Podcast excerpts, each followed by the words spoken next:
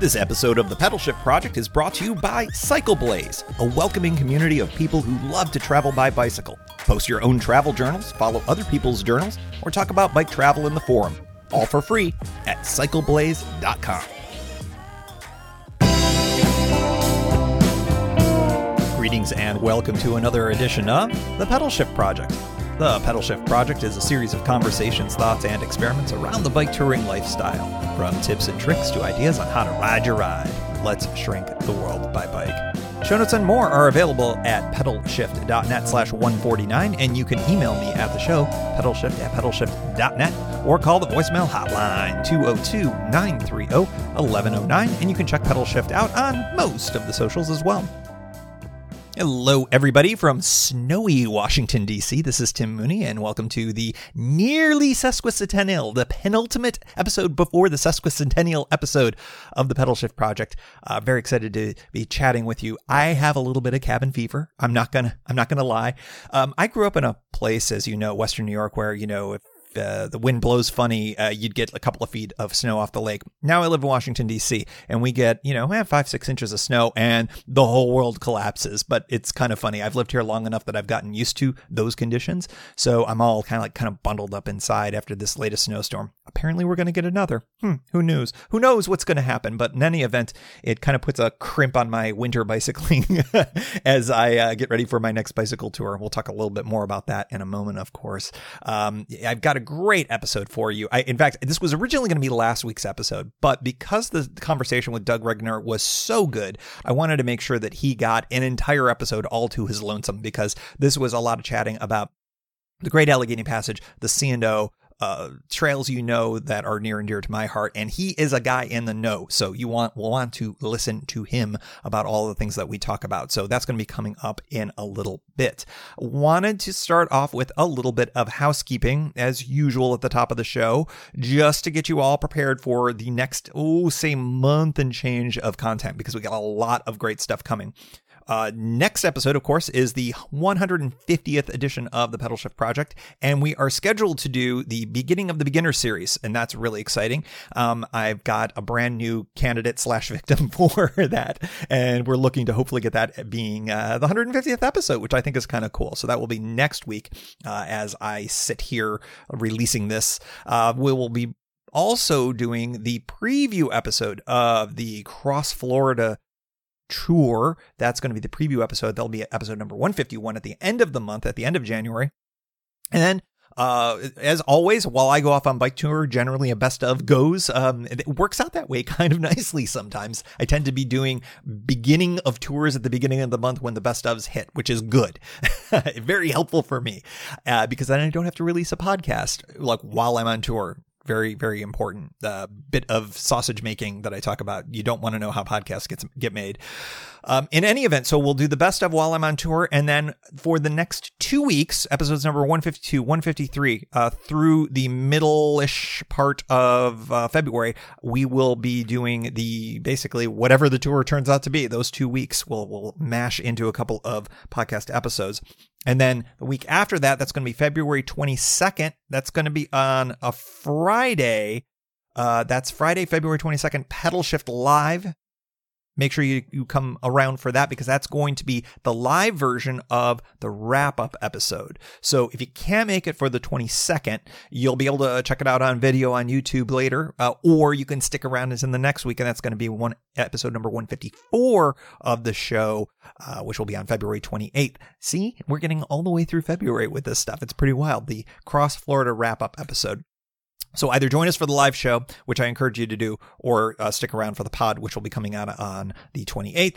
And then all of a sudden we're in March and we got another best of. So all of a sudden, you know, we're starting to get closer to the spring, which is kind of exciting, kind of cool. Um, but at the same time, we're talking about touring, so that's really great. So, reminder I talk about this Cross Florida tour. If you were not with us last episode, I'll give you a little bit of a rundown on that. The uh, Cross Florida or XFL tour, it's a roll your own route kind of a thing. I'm not going to be following any kind of ACA routes that I'm aware of, at least. Maybe I am and just don't realize it and have put way too much work into this route. and and the reality is I didn't need to. But um, I'll be rolling my own route from Tampa uh, all the way to the. Uh, I say it's to the Gulf Coast. Technically, it's in the middle of Old Tampa Bay is where I'll be starting. Uh, there's a little park, Cypress Park, there, uh, right on Old Tampa Bay. So not technically all the way to the west coast, but we're gonna we're gonna call it that. I, I feel like Tampa's close enough. Starting in Tampa, going all the way to Cocoa Beach on the east, and that will be the real deal Atlantic Ocean that I'll be seeing. Um, and, and fun. I'll be spending a night on a boat there, which should be fun. Uh, episodes drop in two weeks. Like I said, the preview episode drops in two weeks. That's really really fun. And I have to tell you, I I, I get excited for my tours. Um, very frequently, my girlfriend will be like, "Oh, are you excited about your tour?" And sometimes I'll be like, eh yeah, yeah, I guess. This one I'm really kind of stoked about. I don't know why. Maybe it's maybe it's the snow outside. Maybe it's the fact that I feel like I'm getting one over on winter by going out on a tour. But yes, Florida in a few weeks. It's going to be very exciting. Got some podcast sponsor slots available starting, ooh, let's see, in a couple of weeks. We got some openings coming up. So if you are interested in that, check it out at pedalshift.net slash sponsor for more information. Now, up to the meetups and live shows. I really, really, really am excited about the Miles of Portraits events that are happening in Northern Virginia and DC. Now, Northern Virginia, you folks in Tyson's, uh, meet us up at the Tyson's REI. January 22nd, that's the Tuesday, 6.30 to 8.30 p.m. Uh, I've got a link in the show notes. Make sure you register. The reason why I'm super excited is because I got word from Annalisa that the DC event, which is on the Thursday, that's the 24th, 6.30 to 8.30 at the DC REI. We've already got more than 50 people registered for that, which is super exciting. I I had no expectations as to what kind of crowds we would get, but um, we're, we're getting some people. So if you want to hang and chill with some like-minded bicycle toury kind of folks, this is a really good opportunity for you to do it. I don't know what the numbers are like at Tyson's, but I do know that DC's up to 50, uh, according to Annalisa, which is awesome. So I'll be doing the emceeing. I'll be uh, kind of helping out with the Q&A as well for both events if you are around for the DC event, or if maybe you can't make the DC event, but you're around that night and want to come, we're doing a meetup immediately after. So Thursday, the 24th of January, probably starting about 8:45, maybe 9 o'clock at Wunder Garten might be Wunder Garten if you're a, if you're German. I know I know we've got a new supporter. Joachim probably knows uh, knows that uh, friend friend of the show and Pedalshift Society supporter there from Germany. Uh, I think we're calling it Wunder Garten here because we're because we're Americans and don't go all all Deutsch with our uh, pronunciations. But that's where we're going to be doing the meetup, and it's a really cool space. It's got kind of like an outdoor area with a fire pit. It's got a heated indoor area uh, that's sort of the beer hall. There's food available, whatnot. It is 21 and only, so if you you were thinking family event, unfortunately the the after show won't be possible for that. But if you're over 21, come on down. Come on down. Let's let's let's all meet up. Uh annalisa's going to be there. Eric's going to be there. I'll be there. And uh, we're really excited about the two events and the meetup. So that's coming very very soon. And i hope to see you all there in addition to that meetup opportunity, I've gotten some nice feedback. So I think this is a go. It's just a question of where. The Cross Florida Orlando, Florida meetup is going to be Saturday, February 9th. The time is still TBA because I want to kind of see where whether uh, there's a group that can only do a certain time or whatever. Uh, go to pedalshift.net slash Orlando and fill out the form there just so that I know everybody who is interested in coming so I can shoot out emails directly to you. I think I've got an idea on the where already. There's this cool area called Barley Row in a kind of cool part of uh, of Orlando that's not the touristy parts, and I hear it's pretty dope. So that might be where we end up going. Um, Saturday, February 9th, afternoon, probably sometime in the afternoon, maybe maybe later afternoon, but uh, that's where it's going to be. That's the first Florida meetup I've ever done. And that'll be immediately following my tour. So you can come, ask me questions. Hopefully I made it. Spoiler alert. If I'm, if I'm there, I made it in some way, shape or form, right? So that's, uh, pedalshift.net slash Orlando. If you are interested in that, it's not really a sign up. It's just to let me know that you're interested so that I can get more info to you directly. And also so we can stay in touch on the day of. Last but not least, I already talked about this pedalshift live. If you can't make any of these meetups, come to the live show because the live show is an opportunity where if you've got an internet connection, you can hang Friday, February 22nd, 9 p.m. Eastern time.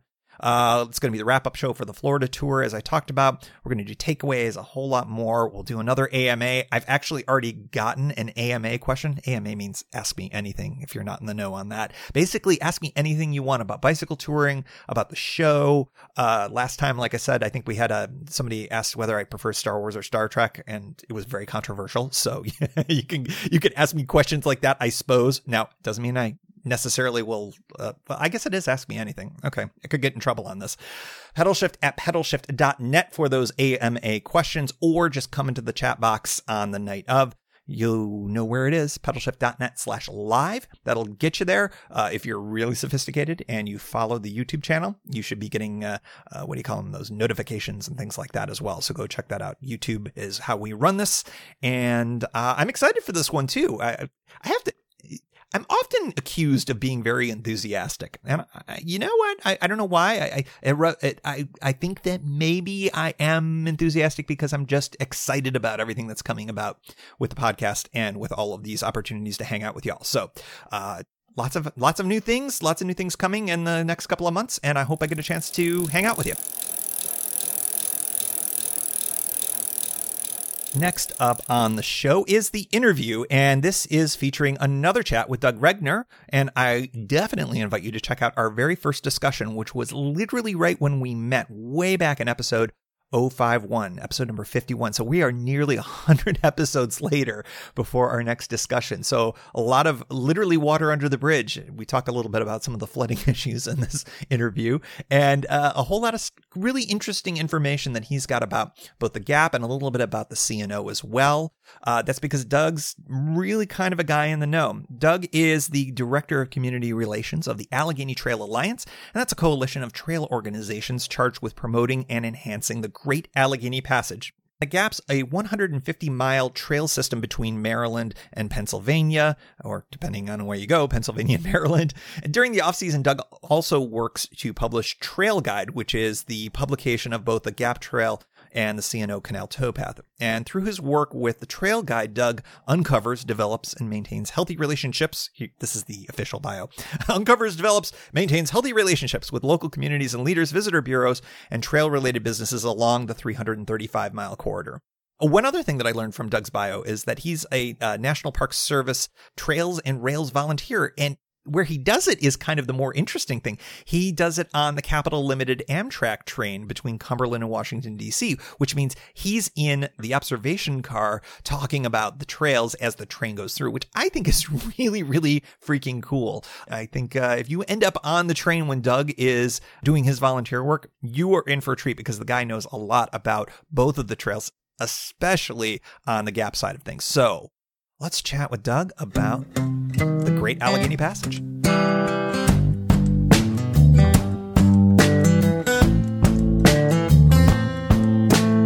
Hi, Doug. Welcome to Pedalshift. Hello. Hey, good afternoon. Hey, it's good to have you on the show. It's good to talk to you again. It's been, let's see, we bumped into each other, I figure, I think a couple years ago on the Great Allegheny Passage. I feel like it was like near West Newton. Do you remember that at all? The, like where we were, where you were, you were collecting trail data, if I recall correctly. I do, and it was actually three years ago, and it was in a small town which on paper looks like Buena Vista, but it's pronounced Buena uh, Vista. And yes, I was filling in as a volunteer that day to help collect some trail data, tra- counting travelers east and west along the trail.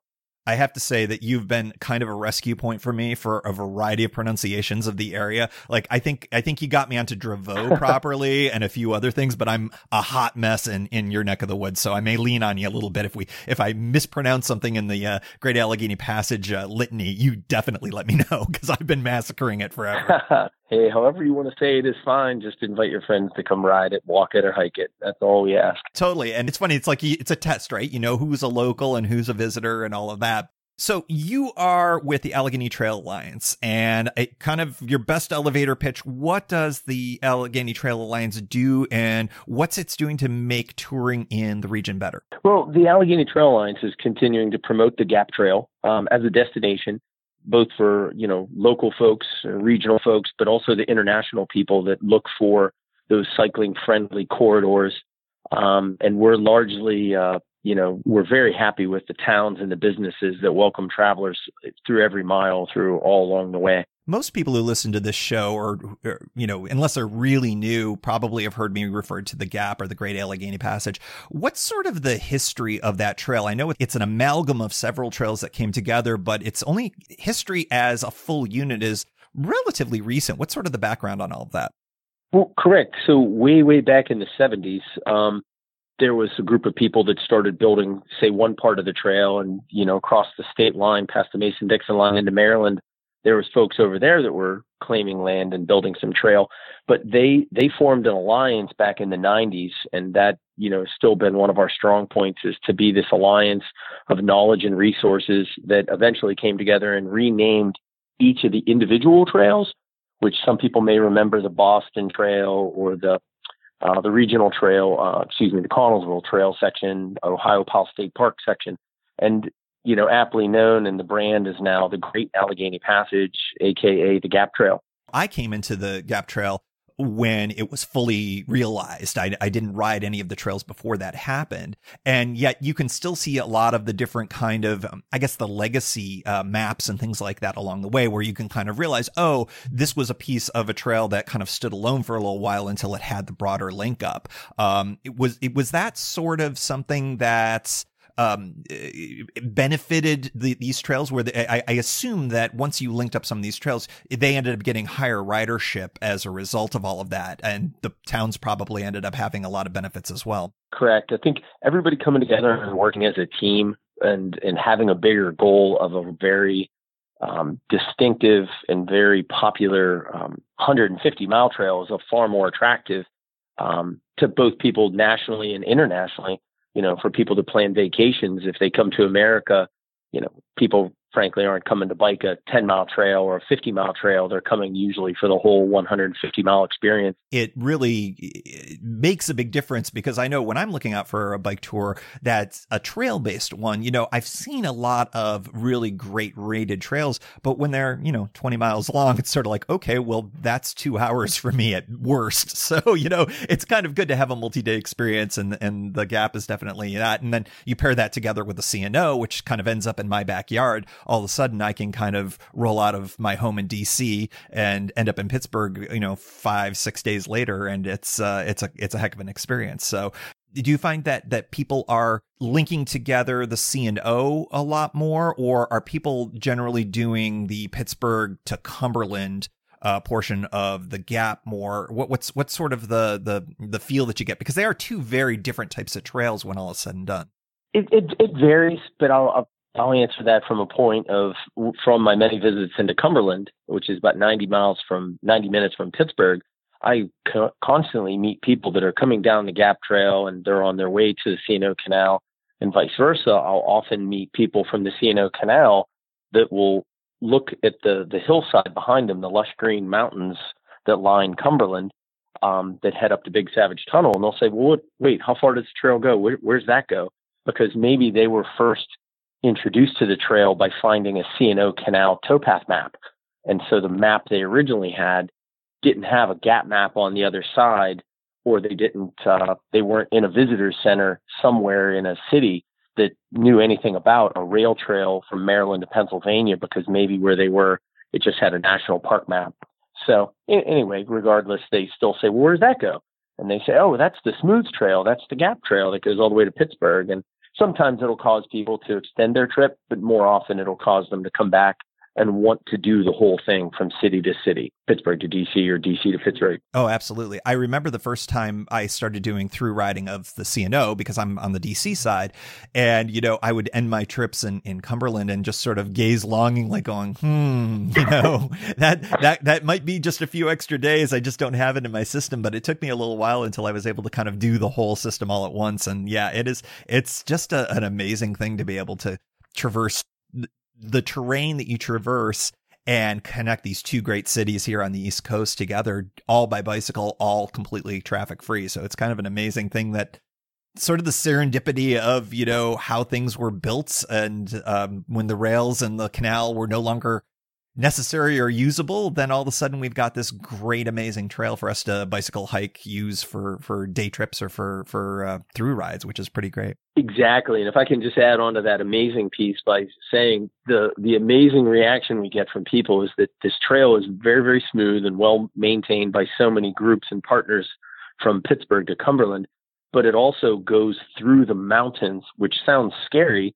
but we're not talking about a Tour de France type mountain and we're talking about a nearly level rail trail that largely, you know, the grades are largely 1% or under. And uh, it's really a fun, amazing journey, whether it takes you two days or four days, you know, to do the Gap Trail. It's so scenic and, and really is fun to go town to town and eat whatever you want, enjoy some ice cream, and maybe stay somewhere along the way in a B&B or a hotel. Yeah, I think that's one of the great trails. I mean, I've t- I've talked about kind of the Gapco as uh, part of the triple crown of bike touring in the United States because I think it's just got so many great oh, amenities along it. Oh yeah, definitely. Um, so I want to talk a little bit about the what's happened in the past year and maybe take a little look forward to 2019 as well. At least in DC, and I suspect up to to the Pittsburgh area as well. It was just a really challenging year for weather on both of the trails. What's the status of the tunnels and the trail conditions as we head into the off season. I, I know the C&O took a real beating. Did the Gap uh, get kind of the same treatment? I know it, it it's built a little bit better to handle the wet weather, but I'm just curious if it's kind of went through some of the same challenges. It did. We we definitely saw our share of landslides. Um, as as you and many people know, both trails historically line very popular rivers. The Gap Trail follows largely the Casselman River down from Laurel Highlands into the Youghiogheny River, but our trail sits much higher up, so it didn't suffer from as much flooding like the C&O did from the Potomac River. But um, we still, we you know, we had groups get out there pretty quickly, and um, you know, we overcame some landslide hurdles that we had, and very few times we had to detour traffic. Uh, but unlike the C&O, the Gap Trail goes from neighborhood to neighborhood. So aside from a hill here or there, it wasn't too bad to circumnavigate somebody around a closed section for a few hundred feet, and even those closers were were just mere days, you know, two or three days tops. So it wasn't too bad. It was actually they just announced here in Pittsburgh it was a record rainfall since 2004. That's the most amount of rain we've had in a region in almost 15 years. In DC, it was our wettest year ever. And uh, furthermore, in uh, Washington Post today, as we record this, there was an article that showed uh, compared the DC 2018 weather to New Orleans and some of the wettest places in the country. So it was just absolutely miserable from a, if, if you like dry weather in your year, this was not the year for you in 2018. And it definitely affected the bicycle touring for sure. And, you know, a, a trail like the Great Allegheny Passage can handle it a little bit better than the C&O, which just got hammered as I've people are probably sick of me hearing me talk about it on this show, but uh, I think that uh, we're all hoping for a little less uh, water falling from the sky in 2019. Yeah, if we're all bragging about sunburn next year, we'll we'll be very happy. So, but it, it brings to light something that a lot of people don't think about since you talk so much about bike touring, you know, on our trail or other trails. But when it's raining, there's lots of text messages and emails. And the next day, when many of us are either traveling or going to our day jobs, um, mine happens to be with the trail system. Our trail volunteers are readily going out to the trail to check on section and make sure it's open. And that's the, I think that's the difference that I, I have to brag and really promote along the Gap Trail is that the volunteers and partnering communities we have, they recognize that this isn't just the daily trips where people are biking up or down the trail for a few hours, but rather some people have planned their vacation from Italy or China or Ohio and you know they're here spending a couple of days in our region and we want to make sure their trip can happen. So we've got really dedicated and, and world class people to to get out there and take a look see at the trail after those rainy conditions. Yeah i think that's a really good point. Is is the ata kind of a, a clearinghouse for volunteer work if somebody lived along the trail and wanted to be a volunteer in some way shape or form or is that done in a more local way it's it's done in a more local way, but that's a very good question. The alliance itself, the Trail Alliance, is you know lots of knowledge. It's an alliance of knowledge and resources. So each of the individual sections may have their own volunteers, but there's no harm in sharing if we have people from one side of the trail that want to go and volunteer on another one. You know, we can certainly make that happen, and we're always looking for new faces. And wink, wink, we're always looking for younger volunteers nowadays too to get more youth involved Yeah, I think that that's probably the biggest thing out there is just to get a wide, diverse array of people to get out there because different schedules can cover different ways and different people have different skill sets. So, yeah, it's awesome to get everyone who wants to do something, whatever your local trail is. And if you're between Cumberland and Pittsburgh, man, go out there. You know who to call now. mm-hmm. I feel like you're a guy in the know, Doug. I'm just I'm just here to tell you. I, I've got a few questions about some rumors and some other things, and I'm I'm hoping that maybe you can give a little bit of a scoop on some of these things that I've been hearing, and maybe some other folks who've been listening have been hearing about the Great Allegheny Passage in particular. The number one thing that I have always found when I am doing a through ride of the gap is just the spacing of camping. And what would be amazing just for the rhythm of how I ride would be a better camping option in or around Ohiopyle. And I had heard that uh, Ohiopyle was looking to create either through the state park or some other way a hiker biker campsite at the trail level as opposed to the one that's, you know, up the big, uh, crazy steep trail. Um, I, am curious, have you heard such a thing? Do you know of such a thing? And is that the kind of thing that might be coming in the future? What, what's what's sort of the scoop on that? You're not far off. It it was supposed to happen this year in 2018. I have heard from the park that uh, Powell might might have that done next year. You'd have to check with uh, their Facebook page or ours um, that'll be something certainly it'll be big news so if we get wind of it and when they let us know we'll post it accordingly on our facebook page or, and our website. But yeah they have been working. They have the land they have the money. There's a little bit of red tape to make sure that the site is suitable and complete for all travelers. So and if you're familiar with the campground in Ohiopyle um, off the trail near the high bridge the campground will be located very close to there. It just won't be up the hill.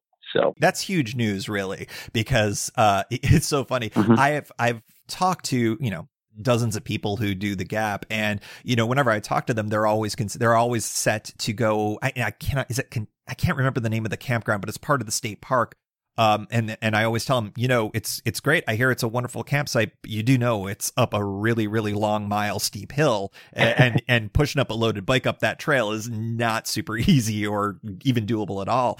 And I ran into a couple of guys uh, when I did the Katy Trail this year who listened to the show. Hi guys, the Michigan guys as I like to call them. And I said, hey, you know, everybody says they're going to do it once, and then they swear they're never going to do it again. And they got back to me. They said, I totally know what you're talking about, dude. so it will be amazing. Yeah yeah, the famous mile marker 73. That's it. That's the one. Yeah, it'll be it'll be much more oh, friendly. Oh, that's fantastic. And also, it, you know, 73 is a great spot for a, you know, it's either a long day from Pittsburgh or if you're getting a late start in Pittsburgh and you, and maybe you go to Dravo or something like that, then, then it's a nice 50 miles to Ohiopyle And that's just from a spacing perspective. It really would be fantastic. So I'm looking forward to that. It sounds like it's going through the state park. Is, is the state park system? Is that correct? Or would it be a, uh, a different entity that would be doing it? No, no, it's uh, it's a state park DCNR project. Great, so that's fantastic. That's really great to hear. Thanks for for confirming that. Um, are is there any other news on on camping options from maybe that mid trail point around Ohiopyle down towards Cumberland? Because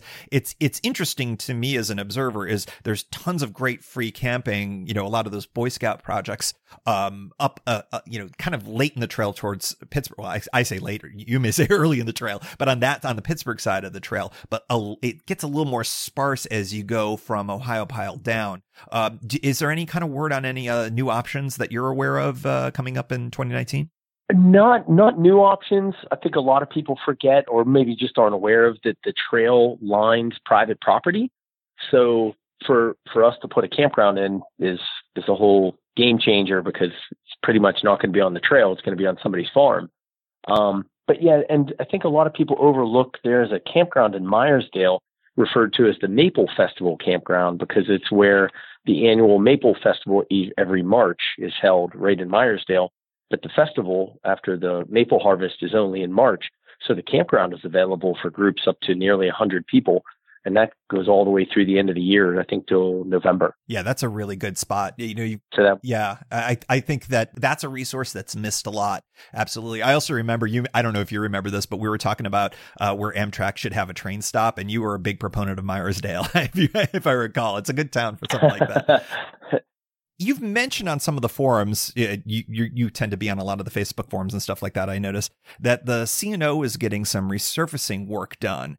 Do you know if the Park Service is sticking to its guns on sort of the historic nature of the towpath surface, or to to your knowledge, information, whatever, are they making some exceptions, like how they have big slackwater being the concrete kind of edifice that it is? Do you know anything about what's going on with that?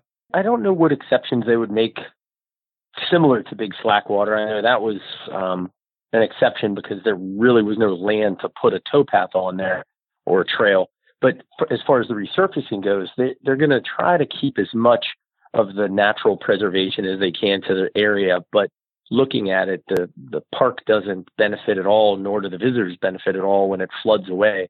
So the resurfacing includes a lot of engineering studies looking at where the water runs off to so that what they end up with now going forward will be more sustainable, but also an environmentally friendly design, both for the park itself and the people that visit it. That's fantastic news because it's interesting. I I've gotten into how do I want to characterize this? Healthy debates with folks over the nature of the surface of the C&O. I mean, there's a lot of folks who get downright angry at the Park Service for you know, maintaining the nature of the historic park as, you know, a historic surface as well. And it's just really interesting that I, you know, I find that there's some value in that, but at the same time, you know, we also want to have it be multi-use and not wash away when the Potomac decides to leave its banks like it seems to want to so often. So it's, a, it's good that they're kind of trying to find that medium or that middle right, point right. where it's you know this is still a, a, historic towpath. We still get that kind of experience yet at the same time you know it's it, we're, we're trying to preserve it in a way that makes sense for its use going forward. And so we're not constantly recreating the or you know remaking the wheel i guess every time. Right right. And exciting for travelers because they've already begun the resurfacing project um, in several sections from brunswick all the way up towards shepherdstown is uh, the aim to have that done by next year. So they started that back in October. Yeah, for the folks who aren't as familiar with that stretch of the trail, it's an area that tends to get the most um, impacted by the weather. It, it, it, of course, you know, when the weather happens, the river rises out of its banks. That's where you can get some really muddy sections. There's another section that's a little bit closer to DC that I would love for them to potentially take a look at, but I think that that's a little bit more challenging in some ways. There's a stretch between um, them and mile marker, like say, oh, 25 to 35 or so that gets similarly muddy. And I'm hoping that they learn some lessons and maybe find some resources to be able to go after that because of course that's another issue all, altogether here. Um, i assume that right. you may not you may not know the answer to this but i assume that the government shutdown that we're currently experiencing is probably putting a pause on any work that they'd be doing uh, to the extent they're doing anything during the winter. Do you know anything uh, about what the the process is or anything like that that's a good question. I, I can't say I know exactly, but I do know the people working on the trails are include contractors, so they wouldn't be affected at all. They would, uh, you know, be work on as usual. Oh, that makes sense. Yeah, because the contract happened mm-hmm. before the shutdown, and the contractors are private. So Correct. there you go. One of the things that I think on this show we talk a little bit is, yeah, maybe the cra- the occasional crazy stunts when it comes to bicycle touring, and uh, I, I have been recently reading up on some of the more uh, aggressive uh, riding profiles of the C&O and the Gap, uh, including marathon through riding. Um, how much of a thing is it? And I, I understand that you've kind of uh, dipped your big toe into some uh, uh, uh crazy uh, lengthy rides of of the Gap, at least. Uh, what's your experience with it, and what have you heard? Um, pr- prior to actually my position with the ATA three years ago, I was part of an approved fundraising ride that was raising awareness and money for a charity. And uh, I know through a permitting process with the C&O Canal and then with the permission of the Gap Trail back then, we had a relay of about 13 to 15 riders. I forget how many exactly that were riding two by two all the way from DC to Pittsburgh. Um, you know, the, the stunt of riding, I don't think it's a stunt. I think there are generally people out there that find the natural beauty and pushing their bodies and you know their minds to the state of saying I want to bike from Pittsburgh 330 some miles to DC in, in 24 hours. I I don't think it's um, a real big thing. You know, I think it's fun and uh, people might enjoy that if that's how they want to see the trail. But they're going to spend 12 hours in the dark, so they're not going to see the trail. I think still the majority lies in the people that would do a do a ride like this in three days to five days um, why miss all that ice cream? Why miss all those restaurants and bars and, and dinners along the way?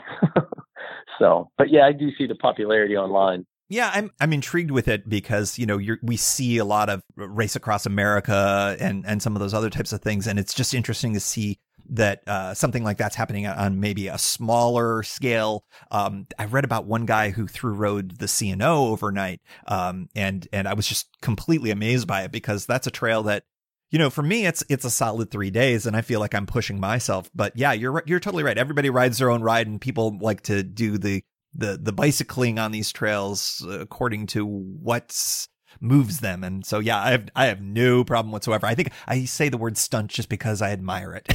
Right. I right. admire something that I could never possibly pull off myself. Um, but yeah, it's, it's interesting because I think that also tying it into, um, the concept of relays, which I know are really popular out west. Um, but I don't see them quite as much on the East Coast. That would be an interesting way to do something like that. And also doing it for charity, which I think is a fantastic thing as well. Right, right. I hear more, just to add in that, I hear many, many more stories of new riders, and they echo that, oh, the Gap Trail, even at 150 miles, they can complete that in over a weekend. So they still would enjoy a challenge, you know, bike for four or five hours, take some time, get something to eat, get back on the bike, bike for a few more hours, then check into a you know, a B and B or a guest house or the hotel in Ohiopyle is pretty much midway along the trail, or camp, and then get up in the morning, have some fresh homemade donuts somewhere, and a good cup of coffee and a uh, an overly delicious breakfast, and continue on the way and get it done in a weekend.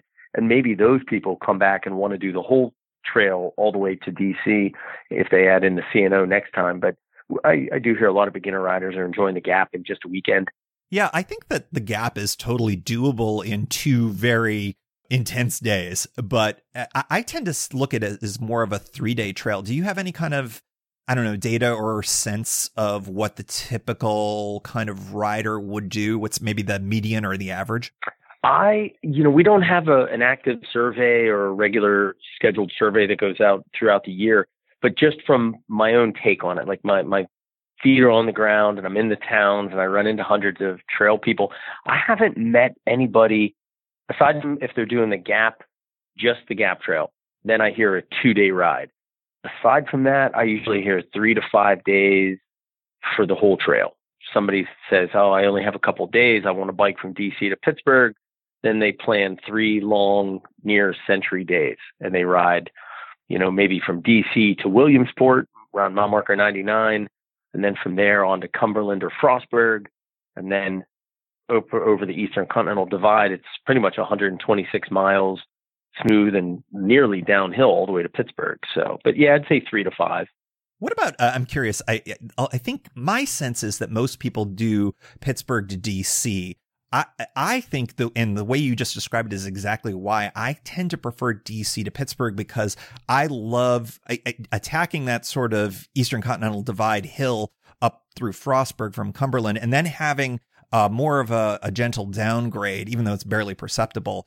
Um, I find that that's easier riding or more enjoyable riding for me. I, am curious what your opinion is, and do you have a sense of uh, what maybe the majority of riders do when it comes to the Great Allegheny Passage direction? Great question. Love this question because number one, the last survey we did have was uh, two out of three riders travel Pittsburgh heading east and end up in DC.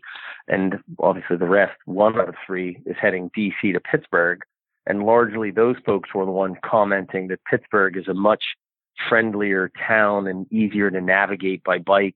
Um, when you arrive into a city like Pittsburgh and our trails and our Point State Park where the Western Terminus is, um, and as far as my preference, I've done the trail both ways, uh, about seven or eight times total. I've lost count, and I don't get overly excited to say how many times I've done it. I just enjoy each time I'm doing it. But I would say my favorite is definitely DC to Pittsburgh. It's it's fun to bike and end up near my home. I seem to be more more energized, and uh, you know I know where my favorite restaurants are.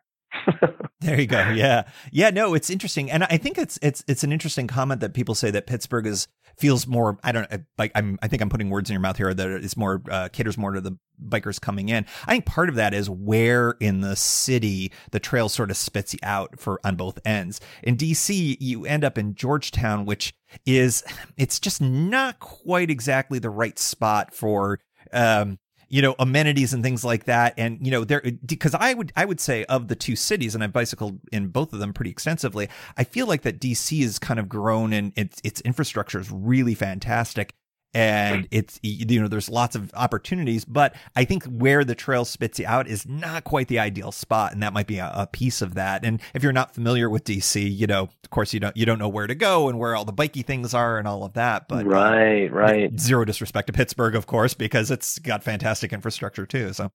Right right. Yeah no pittsburgh is very welcoming and i think we've got some world class organizations that preserve and protect our riverfront and, you know, with bicycle lanes and multimodal transportation conversations going on around the city, there's lots of ways to get around or other than just walking. Pittsburgh is a rather small city. It's a big city, but it feels really small when you're either downtown or even on the south side, a really popular neighborhood. I just, uh, for the first time, spent more, I spent basically an evening on the south side and I really enjoyed that experience quite a bit because, you know, just in terms of the nightlife and the things that are available, it, what's sort of your go to recommendation for somebody who is spending a night either they're, they're, the final day after doing a long ride or maybe the night before they're, they're tackling the trail for the first time? What's sort of your go to in Pittsburgh? Oh, wow. I, I would agree with you. Southside is a great place to be because any of the hotels along that, that section of trail there, and there's several. Um, most are bicycle friendly. You can take your bike to your room or lock them up in a secure basement somewhere in the in the hotel garage. But you could walk a couple of blocks, or with the bicycle lanes that are over and around that neighborhood as well, you could bike to a local restaurant. And there's several bike parking stations now right along the main road there. Um, but that's probably the largest uh, collection of restaurants in the city is just along that one main road in Southside. So it's not a bad pick at all. If not there, um, I definitely got to play the favorite of going to downtown PPG Square and Market Square.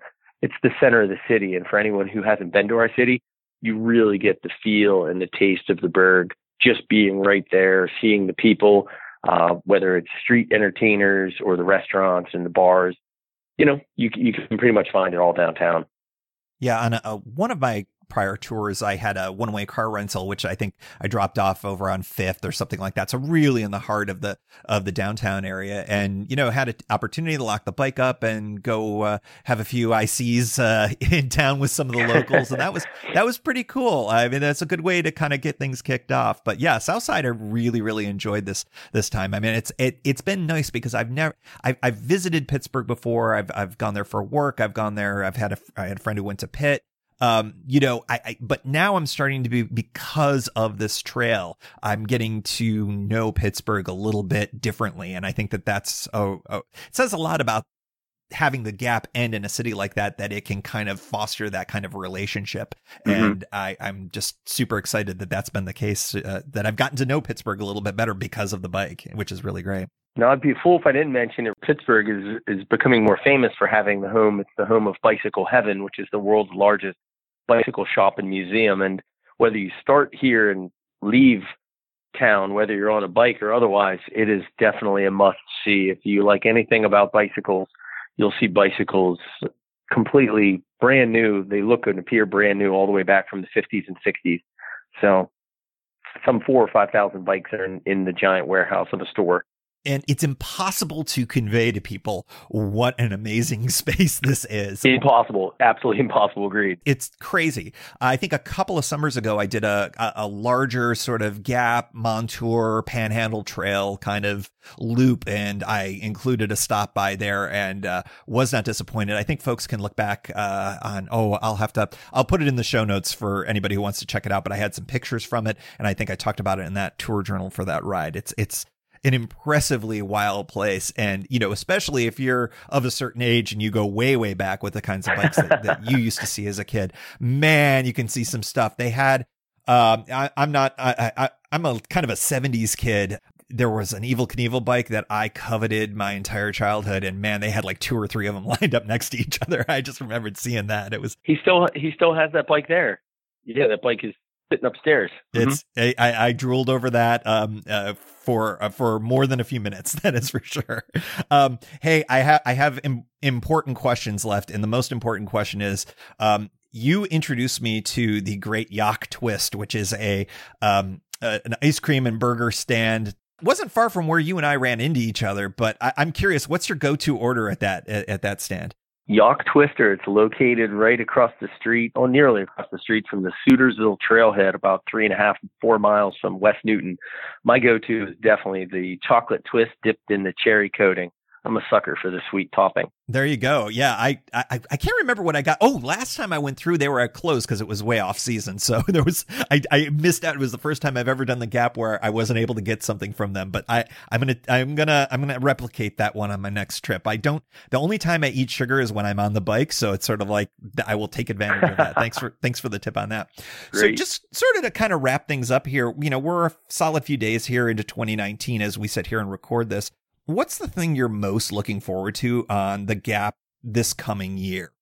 Tough question, but I would I would honestly and genuinely say it's going to be meeting and speaking with new riders. I've been biking now myself for about 15 years, and uh, I can't say I get bored from it. But when I meet the new people that are on the trail and they have that childish, kind of unbridled enthusiasm about what they're doing, I I don't look at anyone and think, oh, that guy's hilarious or that girl's kind of funny. I, I just look at it and I think, oh my gosh, they're enjoying this more than I am. So every time I meet somebody new, and maybe it's their first or second tour, their overnight bike trip, I, I really do enjoy meeting them and hearing the stories where they're from. Um, another way I get to to learn about other people and the places they travel from. That's awesome seeing a trail through a new person's eyes that's always a great experience. Exactly. Doug thanks so much for joining us here on the show. I really appreciate it. Best to you into the gap in 2019 my pleasure.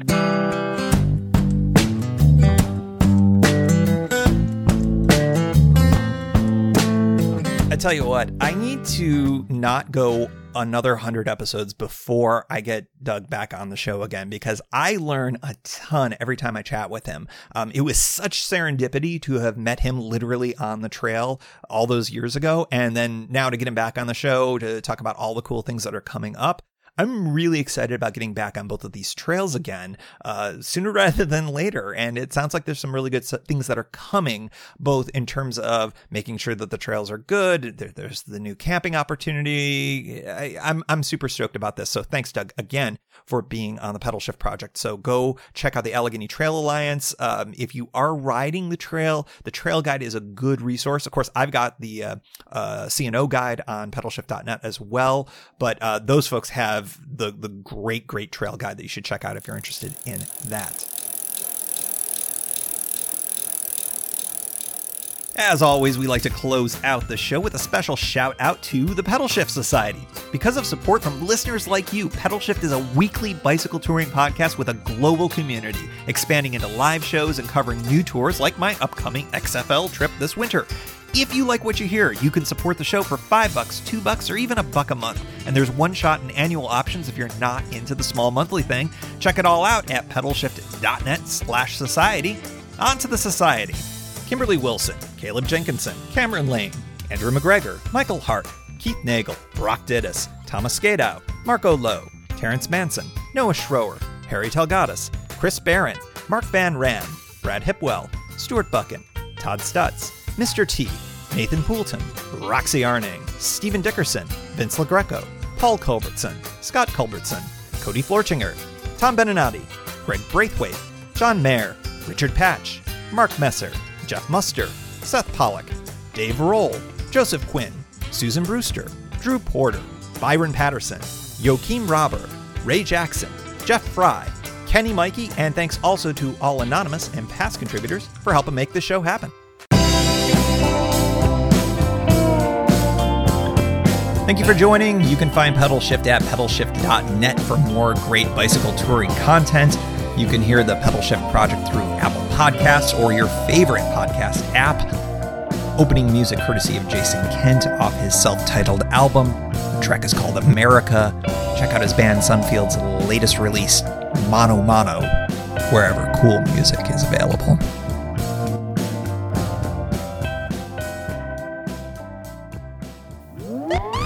A big thank you to CycleBlaze for sponsoring this episode of the pod. Go to cycleblaze.com today and find inspiration for your next tour.